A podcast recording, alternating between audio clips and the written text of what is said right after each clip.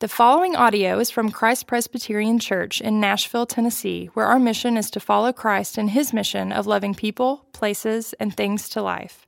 For more information about Christ Presbyterian Church, please visit christpres.org. Today's scripture reading is from Revelations chapter 3, verses 7 through 13. And to the angel of the church in Philadelphia write, The words of the Holy One, the true One who has the key of David, who opens and no one will shut, who shuts and no one opens. I know your works. Behold, I have set before you an open door, which no one is able to shut. I know that you have but little power, and ha- you have kept my word and have not denied my name. Behold, I will make those of the synagogue of Satan, who say that they are Jews and are not, but lie Behold, I will make them come and bow down before your feet, and they will learn that I have loved you, because you have kept my word about patient endurance. I will keep you from the hour of trial that is coming on the whole world, to try those who dwell on the earth. I am coming soon. Hold fast what you have, so that no one may seize your crown. The one who conquers, I will make him a pillar in the temple of my God Never shall he go out of it, and I will write on him the name of my God, and the name of the city of my God, the new Jerusalem, which comes down from my God out of heaven, and my own new name. He who has an ear, let me hear what the Spirit says to the churches. This is the word of the Lord. Praise be to Christ. Thank you, Christopher. Well, hi, my name is Russ Ramsey. Perhaps we met just a little bit ago on the video, uh, which is weird for me, probably great for you, I don't know. Um, it's good to be here this morning as uh, we, we continue in this series of sermons to the seven letters to the seven churches across Asia Minor. And uh, so this is my, first time, my third time preaching this sermon this morning. And uh, one of the experiences that I have had as a preacher, I've been preaching sermons for close to 20 years now, um, is that, you know, we, you plan out the sermon schedule, the texts, and all that a long time in advance. And so I've, I've known for months that I was going to be preaching um, on this passage. One of the great things about, about doing that, as opposed to just kind of picking the passages you like and only preaching on those, is uh, you get to preach on things that you may not have uh, chosen, uh, but are part of the full counsel of God's Word. And this morning, one of those things that we're going to talk about that's in this passage uh, is Satan. So we're going to talk about Satan this morning. And uh, uh, there have been a few times in my life when, when I've preached sermons that have kind of focused on darkness and the spiritual realm. And, and um, one of the things that I've noticed is in my preparation for that, especially in the, the, day, uh, the day or two leading up. Um, I feel just kind of a general spiritual uh, attack, maybe oppression. Um, I don't want to use too strong of a word, but I also don't want to use too weak of a word for that. But I find my, myself just kind of getting, getting sort of sensitive, and knowing that, um, that this is not a topic that the evil one wants us to talk about. And, um, you know, I, I, found myself yesterday getting kind of short tempered and had to apologize to my, my wife for that. And um, I say all that to say we're here now, and uh, it is with pleasure that we get to talk about Satan from God's word this morning. Uh, so I'm going to pray for us, and then we're going to get into this. Lord, I ask that you would give us ears to hear from you what your word is saying to us, what you're saying to us through your spirit, through your word. I pray that you would give us eyes to see what is true about us, what's true about you, what's true about um, the spiritual realm uh, that is very present in this world that we're in. And uh, Lord, I pray that you would, you would uh, cause us to only hear things that are true uh, this morning. And I pray this in your name, Jesus. Amen. All right. Have any of you, this is a show of hands questions, have any of you ever worked a summer job detasseling corn? Okay. I see those hands. Um, in my town growing up, I grew up in a little town in Indiana that was just, you know, a, a town carved out of the middle of a bunch of cornfields. It was, it was all around us. And detasseling was the summer job that almost every kid in our town would, would get. Uh, it was about three weeks of work, grueling work, hard work. Uh, and kids would make more money than they had ever seen in their lives, and they would spend it immediately.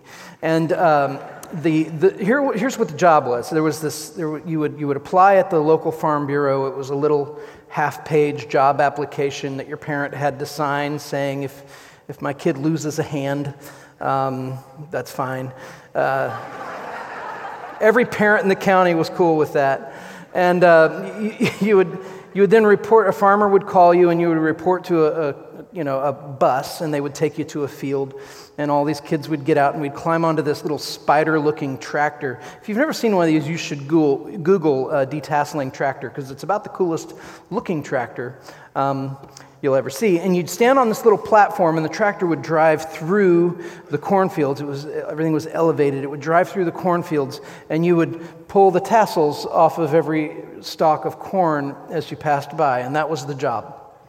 And so we would do this, and um, it was an important job. It was, it was part of, of, a, of a horticultural science that was happening. But I can tell you this just about every kid that stood on one of those detasseling tractors had no clue what it was that we were actually doing. It was just, you want me to pull the tassel? I'll pull the tassel. We didn't know uh, what was happening, what the impact of the work was. We didn't know that I'm going to blow your mind about corn right now. We didn't know that the tassel is the male flower of the corn stalk, and it carries the pollen. And the female flower of the corn stalk is actually the ear of corn. And all that silk, each strand of silk is attached to a kernel of corn. You didn't know that. I didn't know that until I Googled it. And that pollen would then fall down onto that silk, and it would, and it would form the, the, the seed that would grow on that particular ear of corn. And so, what we were doing is we were making it so that there was only one kind of pollen that was fertilizing the entire field. And we were getting rid of this so that the farmers could make this hybrid seed that would be drought tolerant and disease resistant. We didn't know that. We were just pulling tassels. We were just involved in the process of doing this. We didn't know anything about cell division. We didn't know anything about germination. We didn't know anything about how things grew, but we were part of that process. We were part of the process, whether we understood what was happening or not. Why am I telling you about detasseling? It's to say this that though we as kids were participating in this complex horticultural science, most of it we could neither see nor comprehend, but we were in it. And from the planting of the kernel in the earth to the harvest of the crop, there was mystery in that. And not just for us, but for the most experienced farmer. Jesus said it this way He said, The kingdom of God is as if a man should scatter seed on the ground. He sleeps and rises night and day and the seed sprouts and grows, but he doesn't know how. That's from Mark 4. This is true about the spiritual realm, that there's more going on in this world, in the unseen spiritual realm, than we know. A lot more. And yet, when it comes to the spiritual realm, we're, we're, we're like you know, kids detasseling corn, where we're in the process, we're in the mix. We don't understand what's happening. But Jesus says, I still want you to do the job. I want you to report for work. He's, he calls us to things. He calls us to be his witnesses in the world, calls us to love and to serve one another. He calls us to cling to the gospel. He tells us to resist temptation, to proclaim that Christ has died Christ is risen. Christ will come again. But even as we seek to do these things, There's more going on in us, there's more going on through us, there's more going on around us than we know. And this is where I want to direct our focus as we look at today's passage. I want us to walk through this text and along the way, look at what is happening in the spiritual realm and then apply it. And so we're going to take this text in basically two parts. Uh, the first part is we're going to focus on the opposition to the church in Philadelphia, and by extension, the opposition that the church today still faces. And then we're going to look at the progress of the church in Philadelphia, and by extension, the progress of the church today. So those are kind of the two, the two headings. First, we're going to look at opposition, then progress. Let me set some groundwork here. The town of Philadelphia, here in Asia Minor, that's being discussed, Philadelphia means the city of brotherly love, was, was a town that was situated about 30 miles southeast of Sardis, uh, which another one of these letters was written to.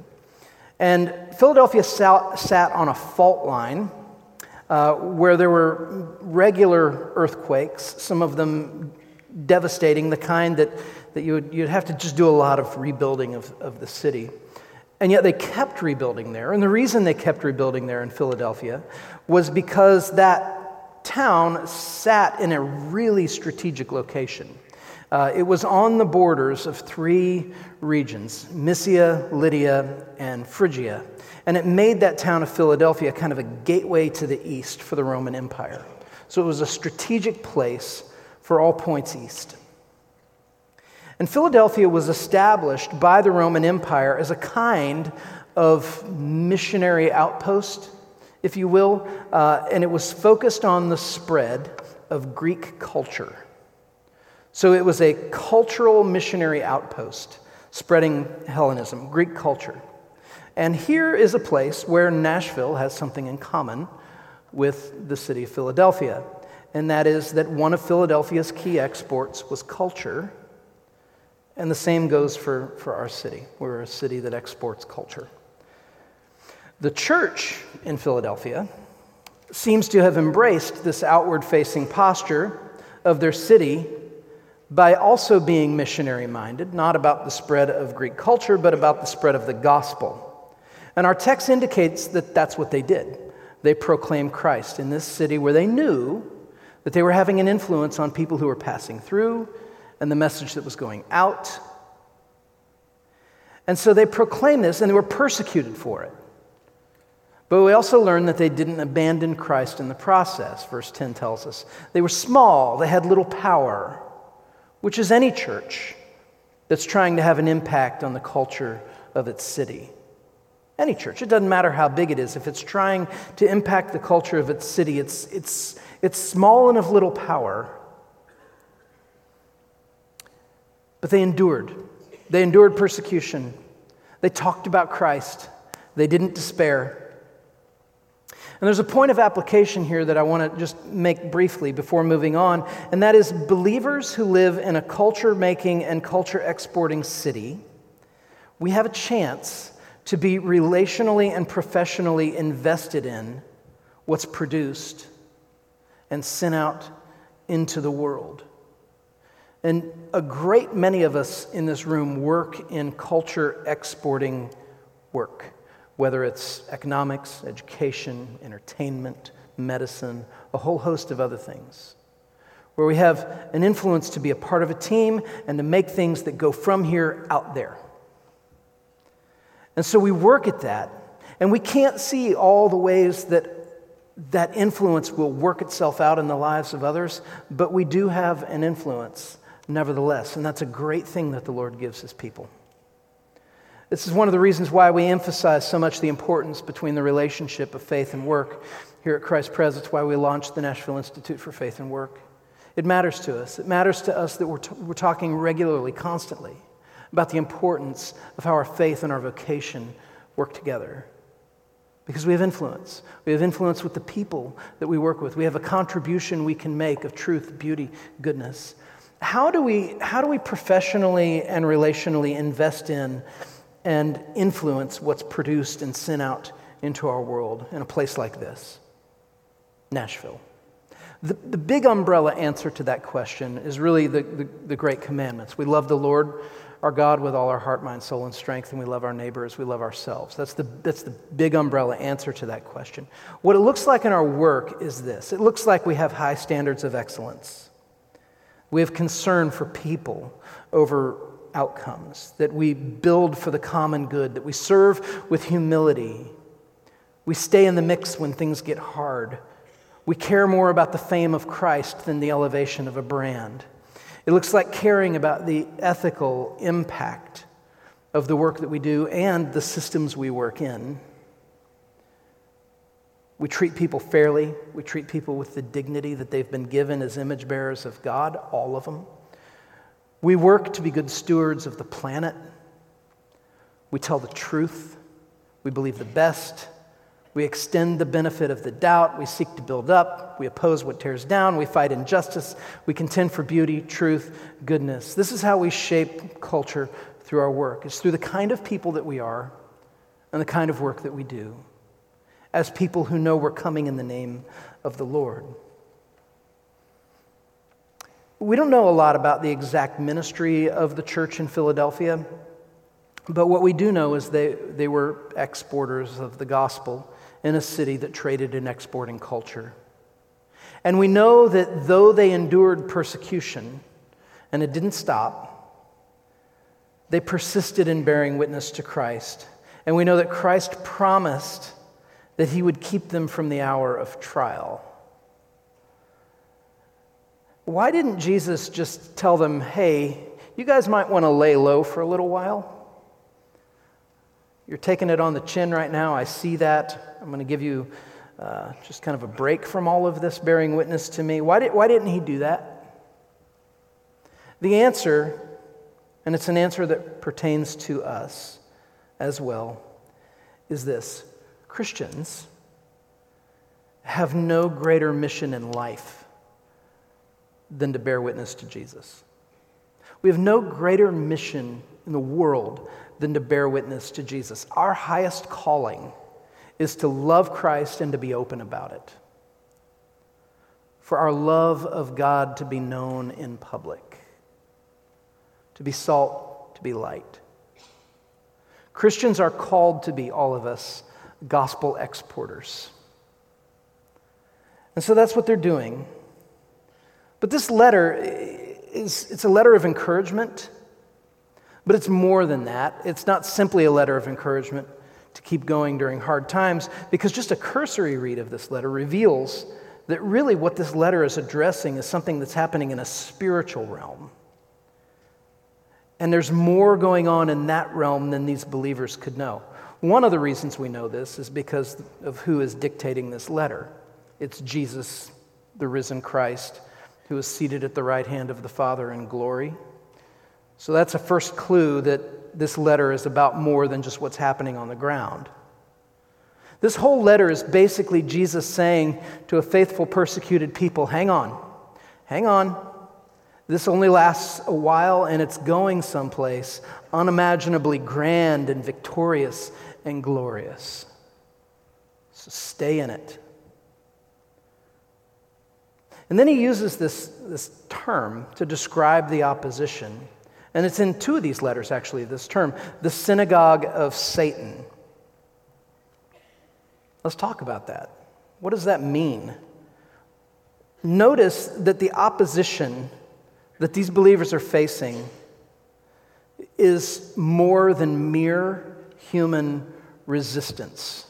This is true for us still, right? Paul writes in Ephesians 6 that we wrestle not against flesh and blood, but against rulers, against authorities, against the cosmic powers over this present darkness, against spiritual forces of evil in the heavenly places.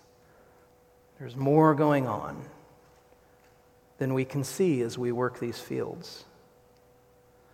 What is the synagogue of Satan? As Westerners, we can't help but hear that term predominantly as a put down. as an insult. It's just Jesus is getting in a, a, a jab. He's saying the worst thing that he can think to say because of how displeased he is with these people. That wasn't Jesus' style. In fact, what Jesus is doing here is he is actually using this term as a theological assessment. And it's more of a statement about Satan than it is about people. Jesus is using very precise language when he calls this the synagogue of Satan. Follow me here. I want you to come with me on this.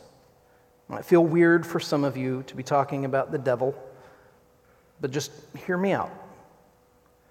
Apparently, what was happening, here's from the text what we read, is the persecution that these Christians face came, at least in part, through leaders of a local synagogue. And Jesus says these persecutors are not real Jews and that they will one day bow in deference to these Christians and they will say, in effect, You were right and we were wrong. Wrong about what specifically? Wrong about the identity of Jesus as the Messiah. That's what they're wrong about. In fact, that's what this whole letter is about. That's what the persecution is about. The persecution is about ultimately who Jesus is. When the gospel first went out into the Roman Empire, when the Apostle Paul was on his missionary journeys, whenever he would enter a town, almost without exception, he would always go to one place first. Where would he go? He would go to the synagogue, right? Why would the Apostle Paul enter a town and go and preach the gospel in the synagogue first? The answer is because the Jewish people were expecting the coming Messiah. They were expecting the coming Messiah. And what is the message of the gospel? The Messiah has come. You're expecting the Messiah. The Messiah has come. The Savior of the world who would come from Eve, whose seed would crush the head of the serpent. The descendant of Abraham through whom the whole world would be blessed. The heir who would reign on David's throne forever. The message of the gospel is Jesus is that Messiah. The synagogue of Satan, then, were those who, when presented with Christ as the long awaited Messiah, not only rejected him, but actively persecuted those who accepted him in an effort to destroy Christianity actively persecuting people who believe in Jesus in an effort to destroy Christianity is, in its essence, satanic. Is it not? Jesus is saying any person whose mission is to destroy faith in Him is a mission that person shares with Satan.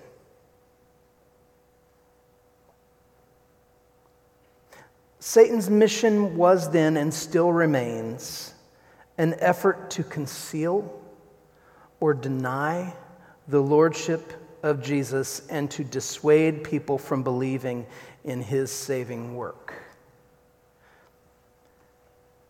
And Satan is good at his job. We're, I mentioned a little bit ago, you know, we're Western people, we're post Enlightenment people. We are in a cynical generation for the most part, a cynical age where we, we, we kind of smirk even at the idea of a devil. Stuff like that is not scientific. It's not, uh, it's something simpler minded people believe. And we have no idea how arrogant of a statement that is to make because of how great of a minority position that even is to hold historically. But we do that. And Satan's goal is to convince us that Jesus is not Lord, to deny his lordship, to conceal him. Ironically, one of the ways Satan goes about that task is by concealing his own existence. So that we won't believe in a spiritual realm at all. Another way he does this is by making himself seem to us like a cartoon. Right? C.S. Lewis wrote about this in the Screwtape Letters. If you haven't read the Screwtape Letters, uh, you should. Uh, the premise of the book is basically the book is written as a series of letters from an elder demon to a younger demon, giving him counsel and advice on how to keep the person he's been assigned to from believing in Jesus. And it is one of the most profoundly insightful things I've ever read about how people work spiritually, the things we believe, the things we reject, the ways. Anyway, it's, it's, it's an amazing thing, but, but here's one of the thing, one, an excerpt from one of the letters. The elder demon writes this. He says, The fact that, quote, devils are predominantly comic figures in the modern imagination will help you. If any faint suspicion of your existence begins to arise in his mind, suggest to him a picture of something in red tights. And persuade him that since he cannot believe in that, it's an old textbook method of confusing them, he therefore cannot believe in you. This is the logical fallacy of if something doesn't make sense to me, it must not make sense at all. It's the old pitchfork and bifurcated tail trick, right? If the devil can conjure an image of himself that no enlightened person could accept, the enlightened person will deny the devil's existence altogether. The truth is, human beings historically, in every nation and tribe ever known, practically, have had some kind of instinctive belief in a spiritual realm, something beyond us, something in the shadows, something in the heavens, something we, by our very existence, are tied to, even though we can't see it. It's like a sense that it's there.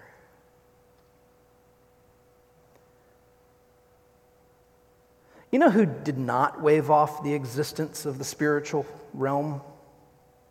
Jesus. Uh, let me just give you a few of the ways that the Gospels show him interacting with the spiritual realm. He prayed.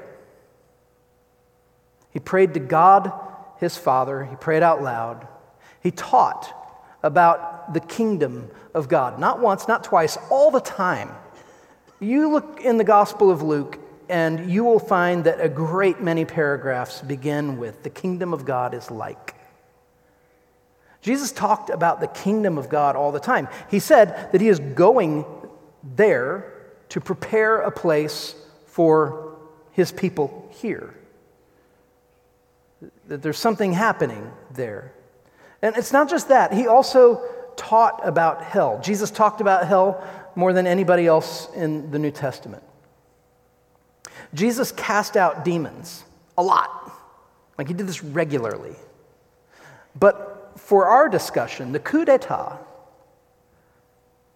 is Jesus actually conversed with Satan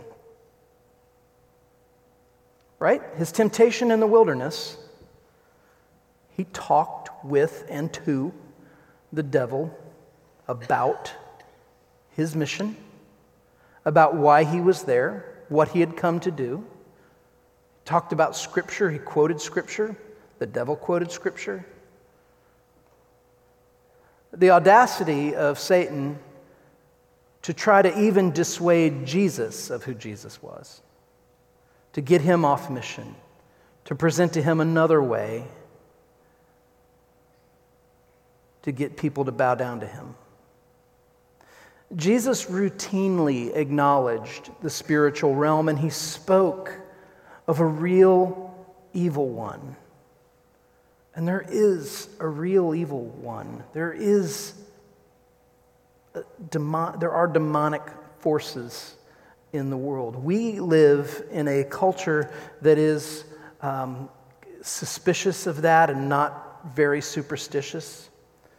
Uh, but we're a small part of the world. Most of the world is not that way. But we are. But here's the thing Satan hates you like a lot.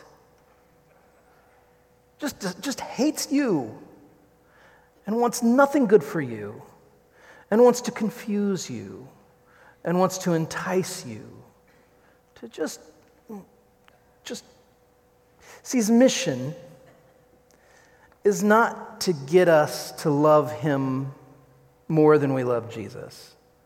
Satan's mission is not to make you a Satanist. It's not to make you love him more than you love Jesus. His mission is just to convince you to put your love and ultimate hope in anything but Jesus. And then he's done. He's done his job. To get you to put your love and ultimate hope in anything other than Jesus money, sex, power, reputation, success, empty spirituality, self improvement, fitness, winning arguments, pleasure, fill in the blank. Anything that you can look to and say, actually, my hope is here. Satan just wants that to be anything other than Jesus. Remember, it was Jesus himself who used the term synagogue of Satan. His term. And with that comes this sober, important reminder of a couple of things. One, Jesus was not into a universal religion, but in one that was focused on him. And two, we have this important reminder Jesus is zealous for his identity to be known and proclaimed without obstruction. He isn't playing around. And in this passage, we're reminded He's not playing around, and we are working in his field. And more is happening here than we can see. That's the opposition, the progress that's happening. It's, it's amazing. This passage talks about the key of David and the open door. What are these things? The, the key of David refers to access to God's kingdom, his eternal kingdom that one would come from David's line who would reign on David's throne forever. And Jesus is that ruler, and the book of Revelation is driving hard to that point. Not only is Jesus the Lord of that coming kingdom, but that coming kingdom in Revelation is described at the end of this book as a place where God Himself would be with them as their God. And He'll wipe away every tear from their eyes, and death shall be no more and neither shall there be mourning or crying or pain anymore, for the former things have passed away. That's what coming. And there's an open door, and the door stands open, and no one can shut it. What is that open door? It's a reference to entry into God's eternal kingdom. Here's our call to public faith, right? Is that in the New Testament, the image of an open door almost always refers to the work of bearing witness to Christ for others, telling them there's an open door for you. As long as we draw breath, Christ is that door. He tells us in John 10 that He is the door by which people enter into His Father's kingdom. He describes Himself as the door all must pass through to enter the kingdom of God. And the door is open through which people enter into a relationship with God through faith in Christ, and that door stands open, and not even Satan can close it. So, progress, there is an open door that is not shut, and it will not be shut and it's not merely a door that believers pass through, but it's the door that then Christians are called to tell others about. One beggar telling another beggar where to find bread.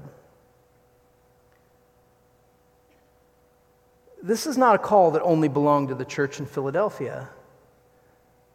It belongs to all believers. How do I know that? Because of Christ's great commission to the church right? That we would exist to bear witness to him, making disciples of all the nations, baptizing them in the name of the Father and the Son and the Holy Spirit. So, what progress came from churches like the church in Philadelphia? Pick a New Testament church. What progress came from their ministry? Because you'll be hard pressed to find one that wasn't persecuted. You know what progress came? You're sitting in it. This happened. And what does this represent? This represents millennia of people not shutting their mouths about the gospel. This represents people proclaiming Christ in the face of persecution and suffering, unlike anything most of us in this room have ever experienced or will ever experience. People bearing witness to Christ when it cost something, working in the fields of the Lord, trusting that He knew what He was doing and that He would bring the harvest. And so, though persecuted and oppressed and opposed, these early churches kept proclaiming the gospel, and it made its way here to this very room. The gospel has made its way around the world, calling many to faith through the witness of God's people and the power of the Holy Spirit working through them. And we now work in the fields of the Lord in that same thing and we are waking and we are sleeping and we don't know how the seed grows. But as sure as I stand here in this place, it grows. Because we're here, it grows. There is a real battle happening in the spiritual realm. Hold tight to the gospel, Jesus says, so that no one may seize your crown, and he will hold on to us The world will know that He's loved us. And there will be a great celestial, mysterious ceremony in which Jesus will descend with the New Jerusalem and He will be given a new name, a name that we will not know until that day, and order and peace and joy will be restored forever. And in the meantime, we work in this field knowing the work is important, though we only know in part what's happening but he brings the harvest. Christians are not meant to be the gospel's destination. The gospel is not meant to come to us and stop. It's meant to come to us and then pass through us. It's not ours to keep, which makes bearing witness to Christ an ethical matter. It's not ours to keep. We have to give it away. And God works. He works through seemingly small witnesses in the world. He does more than we can see, more than we can know. He pollinates the world through the voices of a few courageous people who proclaim Christ. And we can't always see how. And we don't understand all that is happening on a spiritual level, but He's at work. He's at work. I would recommend that sometime this week, maybe today, maybe over lunch, that you talk with somebody and tell them the story of things that had to happen in order for you to hear the gospel. Things you had no control over, things that God was doing. Some seemingly simple and conventional, some maybe supernatural and impossible. But if we were to all share our stories with each other, one of the things that we would find across the board, every one of these stories involves God using the testimony of other people to help us know Him. We don't always know we're doing it, but this is what He does. Jesus sets before us an open door, nobody can shut it. And through that door is eternal life by grace through faith in Jesus. If you have not passed through that door, will you? Perhaps even these words in this scripture today, the Lord is using to bear fruit in your life, the fruit of faith. And if you already have passed through that door, will you be public about it? Will you tell others about it? Because this is the call of the Christian. It is our call to bear witness to Christ. May it also be our legacy. Pray with me. Father, you give us your word and you tell us that it is living and that it is active and that you are at work. And so we thank you for that, Father. Even though we don't really know all that that means. Lord, I pray that as you call us to this communion table, even here, that this would be a reminder that there is more happening than we can perceive, that you tell us that you're with us here in this place, that you commune with us. That this isn't just a symbolic memorial service of something that happened a long time ago, but we commune with you here. Lord, thank you for that. Thank you for mystery. Thank you for the mystery of the Christian faith. Thank you for so many things that we can't answer with certainty about how you work and what you're doing in the world because it keeps us in a position of, of humility, of having to acknowledge that there are things that we don't know, but that we have faith.